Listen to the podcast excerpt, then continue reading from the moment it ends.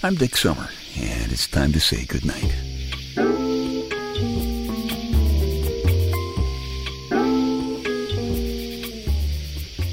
This is a quiet place to rest your head, a safe place to hide a hurting heart, a gentle place to fall. We just call this place goodnight.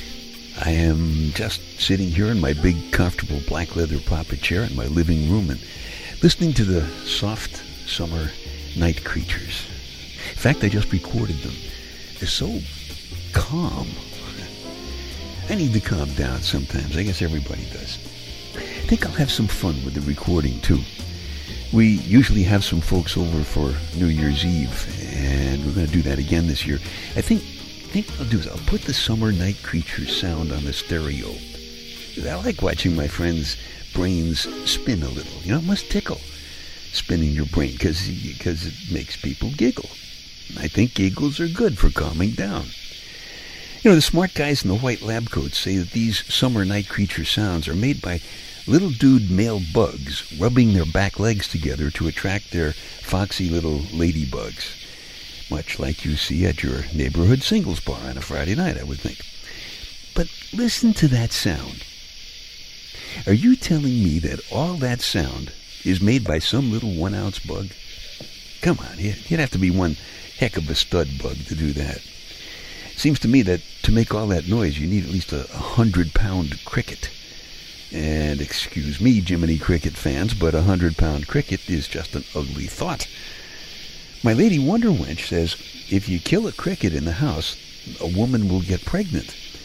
And I, I, killed one in the house last night, and I'm watching carefully to see what kind of an effect that has on Lady Wonder Wench.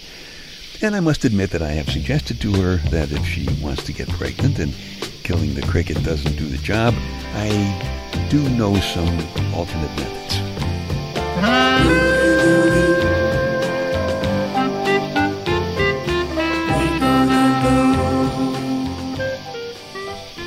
Now, I'm not a big bug fan.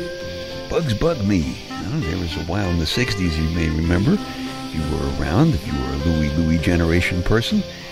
In the 60s, chocolate covered ants were all the rage. Now, excuse me, but ants disguised as chocolate bars do not tempt my palate at all. Our kids like to collect fireflies in jars. Now, I'm from Brooklyn. I grew up in Brooklyn. There are no fireflies in Brooklyn, which is either because they have been over-collected through the years by lots and lots of Brooklyn kids, or because very little besides cement grows in Brooklyn. When our kids started collecting fireflies in jars, they always thought they looked so pretty in there. They did. I always resisted the temptation to tell the kids that all living creatures have to breathe, and stuffing a firefly into a jar was going to have serious side effects on his ability to light up our lives in the very near future. I say his ability because I think the flies that light up are the males trying to attract females, right? Again, just like in the singles bars. Why is it always the guys who have to attract the girls instead of the other way around? And it's very true, except for certain odd exception guys. We'll just call them the Clooney crowd, you know. But why is it that if a guy walks into a singles bar, rubs his back legs together, and asks 10 women for a phone number, he's going to strike out 9 out of 10 times? If a woman walks into a singles bar and rubs her back legs together, she would not have time to ask for a phone number before 9 out of 10 guys were trying to light up her life.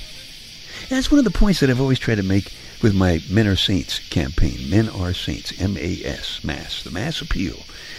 Consider for a moment that singles bar experience, all right? The singles bar can be a dangerous place with all that testosterone sloshing around. So sometimes a saintly man will see an innocent looking young lovely woman in a, a dangerous place like that. And, and in order to take her out of that dangerous environment, he will ask her up to the safety of his apartment. Now, is he ever praised for his thoughtfulness? No. Naysayers instead almost always attribute shockingly selfish motives to his obviously chivalrous suggestions.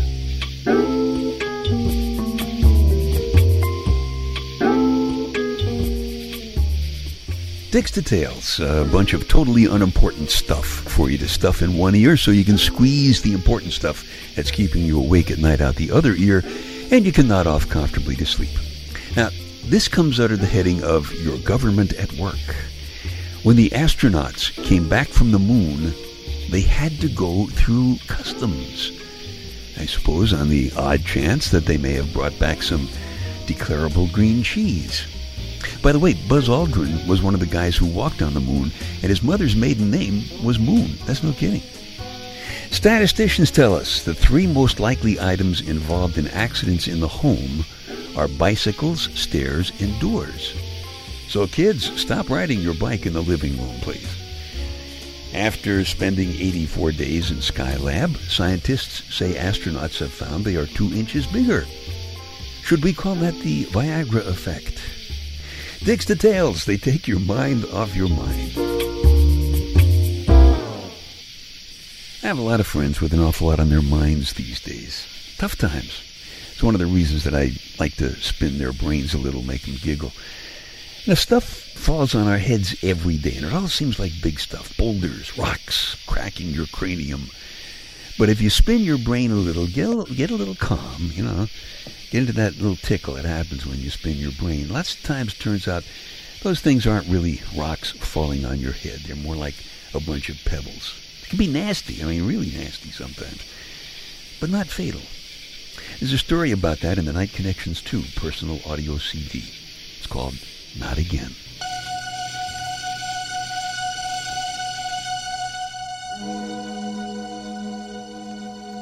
You really like the calm and quiet at this time of night. It's one reason you're up so late. Another reason, and I guess the real reason, is that you know you're going to have to tell your wife that you've lost your job. Again.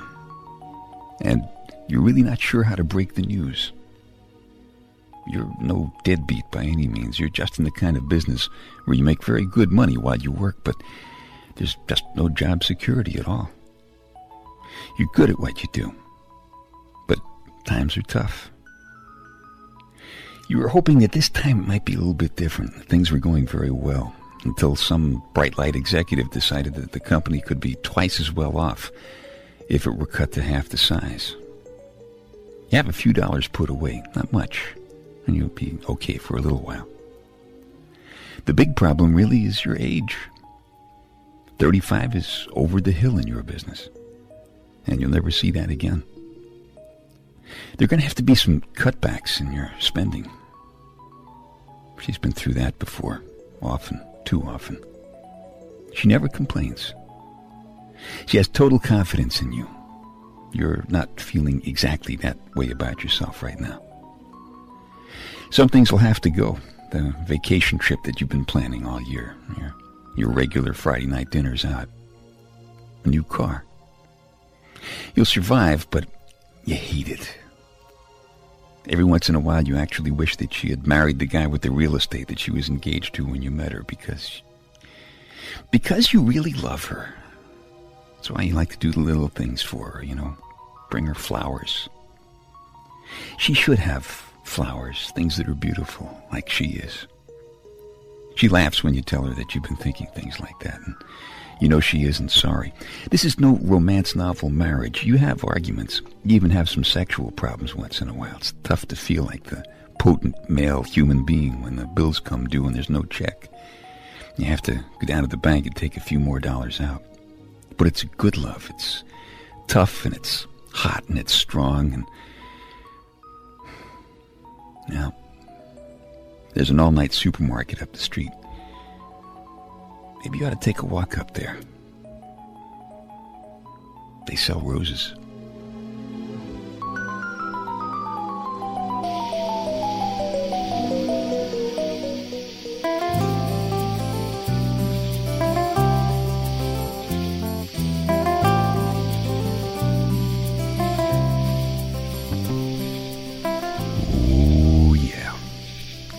Been there, done that. Lots and lots of times. My Lady Wonder Wench has had a lot of flowers on her table, a lot of times, because I spent lots of nights like that. It's nasty. It's really nasty. But let me tell you something. If it's happening to you right now, I'm here to tell you it is not really fatal. No matter what it seems like when it's going on, it's not fatal. That story is called Not Again. It's from the Night Connections 2 personal audio CD. If you like it, you can just keep this podcast. Or if you want a fresh copy, just go back to www.dicksummer.com and download it from the Night Connections 2 icon on the home page. I really like spinning people's brains a little bit, you know, because it, it must tickle. I like to see people giggle. Giggles are good. Yesterday, I opened a window and I looked up at the sky and I smiled. My lady Wonder Wench said, Why did you do that? So I told her, Well, because that satellite might be up there snapping pictures. that's what she gets for paying attention when I was rubbing my back legs together at that radio station where we both worked all those years ago.